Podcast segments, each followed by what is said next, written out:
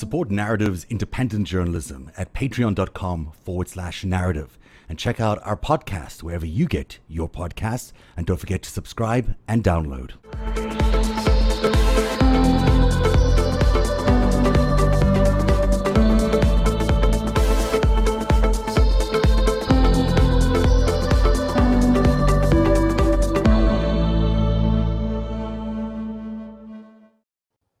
Hey, everybody, welcome to a special edition of Narrative Live. We are live with LB in LA and Greg Olear. I don't even know where you are. I think you're in New York. I think you are. I'm in New York. I got it right to your name. I have a little a jar over here every time I get your name wrong.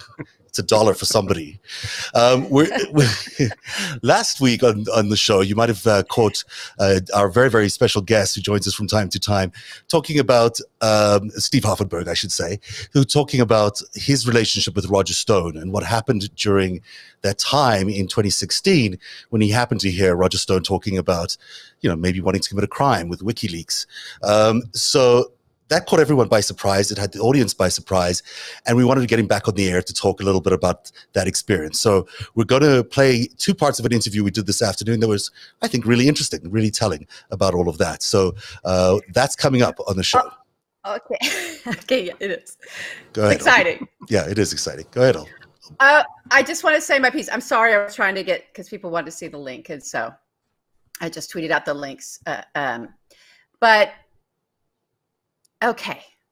Okay, everybody.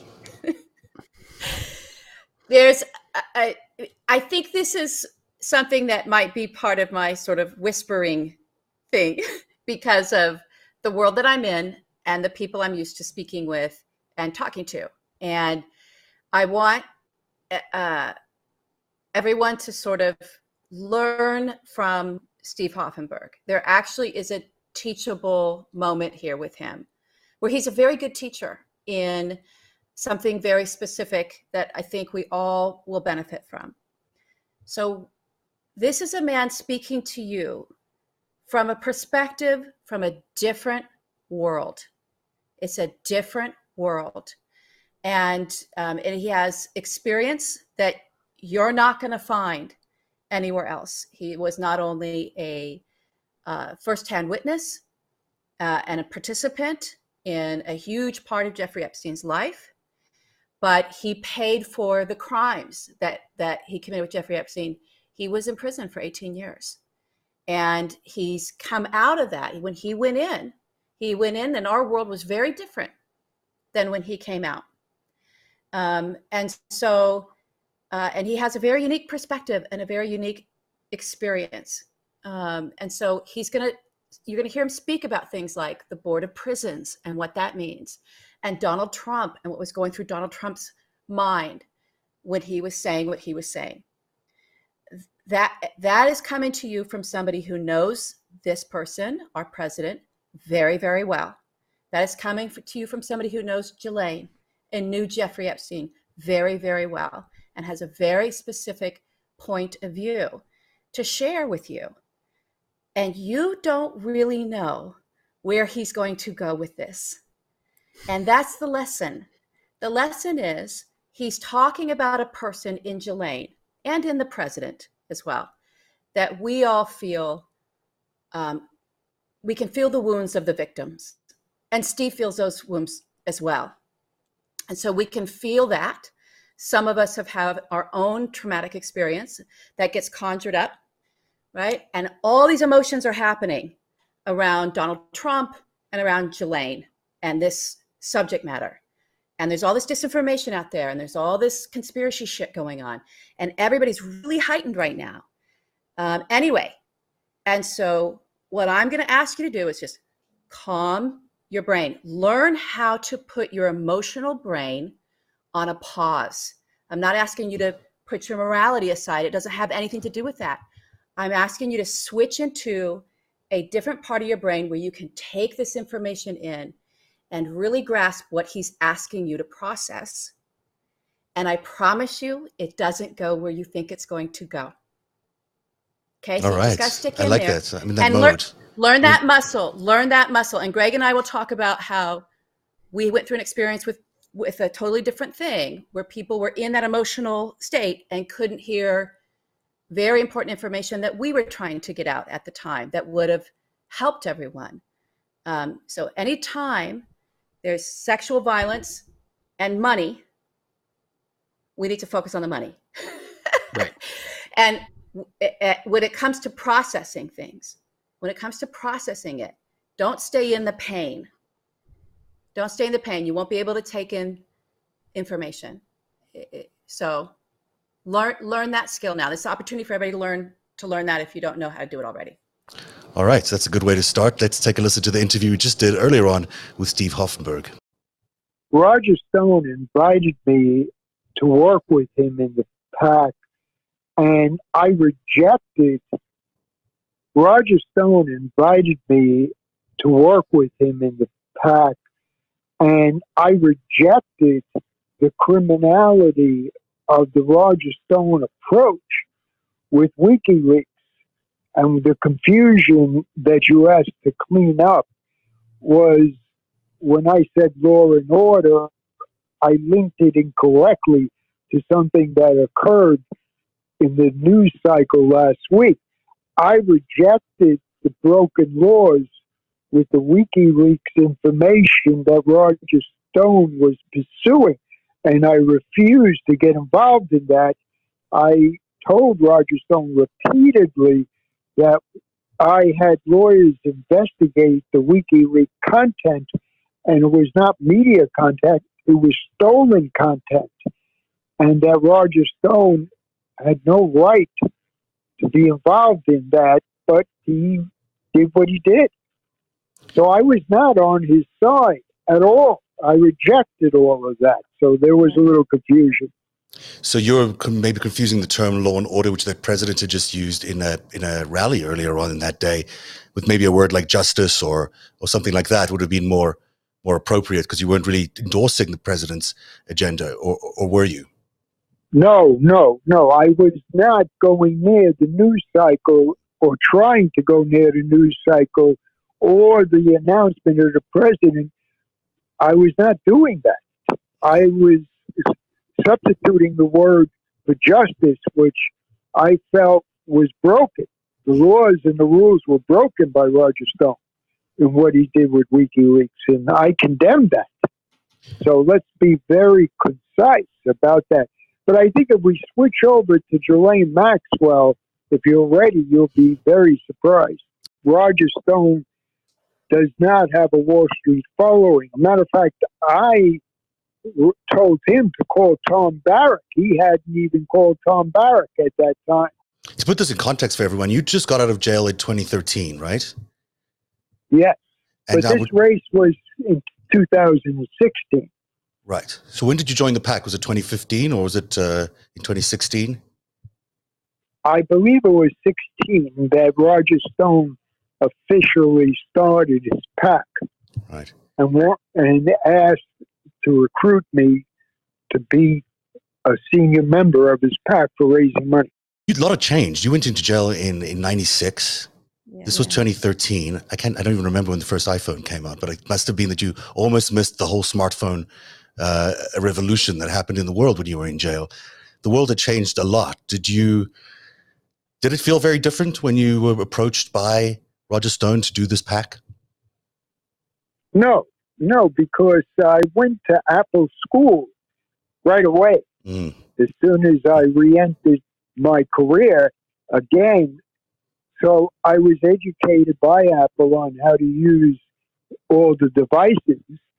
And Roger Stone wanted to do a book and share some revenue with Congressman Evans about what we've been discussing.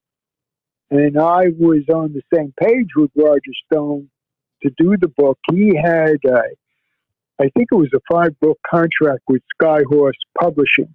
Mm-hmm. And he wanted to write a book about some of the events you're discussing, Zev. Meaning the 2016 election events, or? Well, he wanted to cover Epstein. He wanted to cover really? the billions. He wanted to cover Wexner. Why was he so interested in Epstein and, and Wexner? he was always understanding of Epstein and Maxwell. He knew through me and through others linked to me, political top people, that Epstein was a major part of Tower's financials downfall. And I complained that I was set up and I was the fall guy for Epstein. How long, How long have you, known, known Roger Stone? Stone? For a couple of years at that time frame when Trump had announced for the presidency before, actually, we were working on the book before Trump announced for the presidency. And I was fascinated that Roger Stone was helping him go into the race against so many candidates. I was very surprised. Did you know of Roger Stone's history as being a bit of a, you know, he's, he doesn't always play by the rules. He's sort of the uh, the bad boy of politics. He doesn't do things the way people would expect people to do things. Well, he had a terrible history, and that was one of my issues.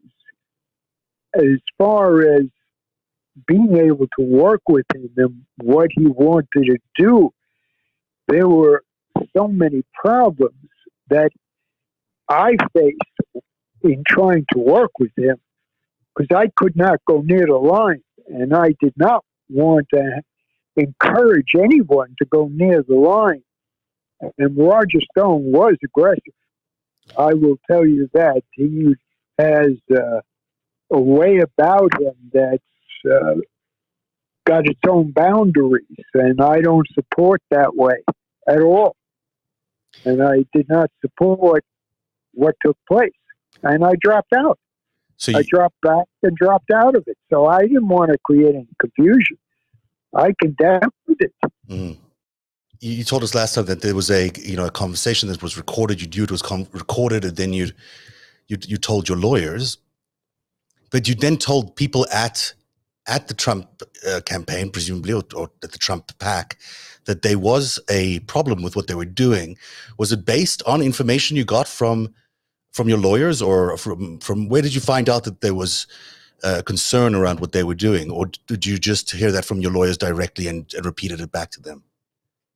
Roger Stone knew my Washington lawyers quite well, who were high profile and also friends of mine. And Roger Stone wanted their opinion on what he wanted to do with WikiLeaks pertaining to the content and bringing that information out for the 2016 race. So I got all that legal advice from the lawyers in Washington, and he refused to follow it. And that's why I said I could not be involved, and I rejected everything he was doing, and I dropped back. So Roger Stone had this information that he was what he was about to do would be construed as could be construed as illegal, and then still went ahead and did it. It sounds like. Yes, yes, he went ahead and got involved with the content under the premise that it was media content, which it was not. It was stolen mm-hmm. content, and that was a question that became a real problem for me. I heard you were in Trump Tower when talking with Roger about the PAC and that there was some kind of recording? Let me break it down for you so okay. that it's uh, understandable. My phones were perpetually recorded by the regulators, the authorities. Roger's phones were perpetually recorded. So there was no question of that about the recordings. I complained about it often on the point that it uh, made it harder to communicate. I filed claims about the eavesdropping. I did everything one could responsibly do to complain about the eavesdropping. The Trump super PAC you're talking about was not in Trump Tower. It was Roger Stone's Trump super PAC with Roger Stone in Florida and with others that he was involved with in California. His lawyers were in California and Florida at that time. So I just want to make sure you understand the breakdown. I just ask you this, and if you're not comfortable answering, it's totally fine. But you know, there's this huge thing that that Donald has been perpetuating about um, spying. I've been spied on. My campaign was spied on, and this is the biggest scandal in all history. If it seems to me that this is what he's talking about. I did Thank say you. on Zev on Zev's show that I did talk to Trump Tower, and I told them about Paul Manafort and the confirmation that they should separate from Paul Manafort because at that time they started reporting about the $12 million question and Paul Manafort's involvement in taking that $12 million offshore. So I did inform them about the information that I found. That had nothing to do with the super PAC. Roger Stone is a major player in that scandal. There's no question of that. Paul Manafort is a major player in that scandal. There's no question of that. Michael Cohen is a major player in that scandal continuously. So the answer is yes, these three people were actively involved. And if you were involved in it in some ways, presumably you would have been in front of a judge yourself. I refused and rejected the requests that were many made upon me to get deeper involved in the scandal. I had received a number of requests to get deeper involved in the scandal by Roger Stone, and I rejected and refused the Roger Stone request. We're not saying that they were victims. They tried to seduce me and to victimize me into the wrongdoing, and I refused to be involved with Roger Stone. I was not involved with Paul Manafort, but doing an investigation as to his prior misconduct. And uh, I did have an involvement somewhat, not a lot, with Michael Cohen a number of times. They heard you saying some things last week that made them feel like maybe you weren't as much of a uh, redeemed person as you had claimed to be um, on coming out of prison. You know, a lot of people very touched by your story of being someone who went to jail, but who came out wanting to to help the victims and and reclaim the money. And what I think is genuine um, spiritual awakening that happened in you. So a lot of people sort of put a lot of faith in in those comments, and then for them to find out at that sort of you know, at the end of a show, just thrown in there. For them, it was a little hard to hear um, that you would you're involving yourself with someone like Roger Stone. that phrase law and order has a very different um, i mean it has a history obviously that's that's uh, very difficult but the way it's also been weaponized now and being used now and leveraged now to call up that very dark history and advance it um, is it, it just was a it's a territory that right now there's a big open wound and a lot of hurt I should have used the word justice, that they were breaking the rule of justice. The rules of law were broken by Roger Stone. That's what I meant.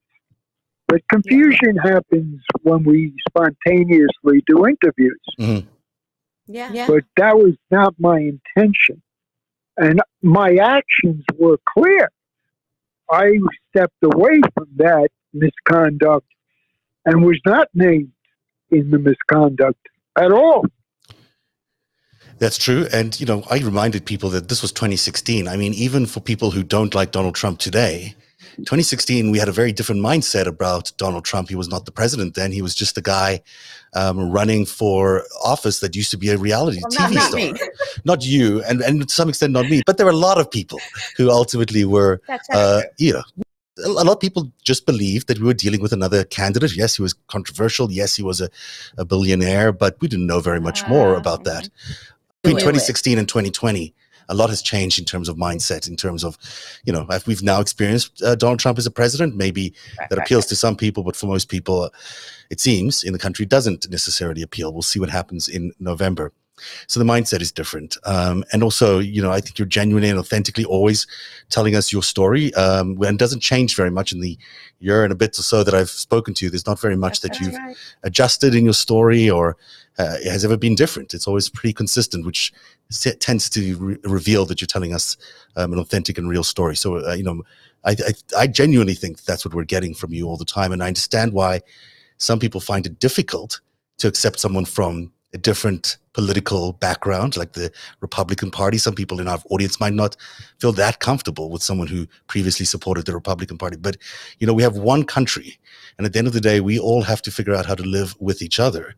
And it doesn't mean that you can be, you know, Republicans and Democrats uh, in this case, in this at this time, when you think about things like the Lincoln Project, are combating um, D- Donald Trump in the in the polls this year. So it, it, we're still one country, and we still have to figure out how to live together. And I'm not sure where your political persuasions are now, and you don't have to tell me because I don't think that's our business. But it is important to know that you care about justice and you care about the resolution of this as being, uh, you know, a justice-driven solution, and that's what you're looking for more than anything else. You can't, on my side of the page today, helping the victims, you can't get political because it's not going to help the victims and it's not going to bring justice. There is so much going on in America today with Maxwell and Epstein and the divide of the country and what's happened in the last three years of the angry sides, Democratic and Republican. I don't want any part of that anger and I don't want to be involved in that machine anymore. Mm-hmm. So I am telling you that I don't want any part of this, and I only care about the victims being treated properly. Maria Farmer is back in the hospital. She went back in Monday for cancer treatments. This is a tragedy, the story of the victims and how they're all damaged emotionally. It really is. So that it really is a, a catastrophe. Support Narrative's independent journalism at patreon.com forward slash narrative and check out our podcast wherever you get your podcasts. And don't forget to subscribe and download.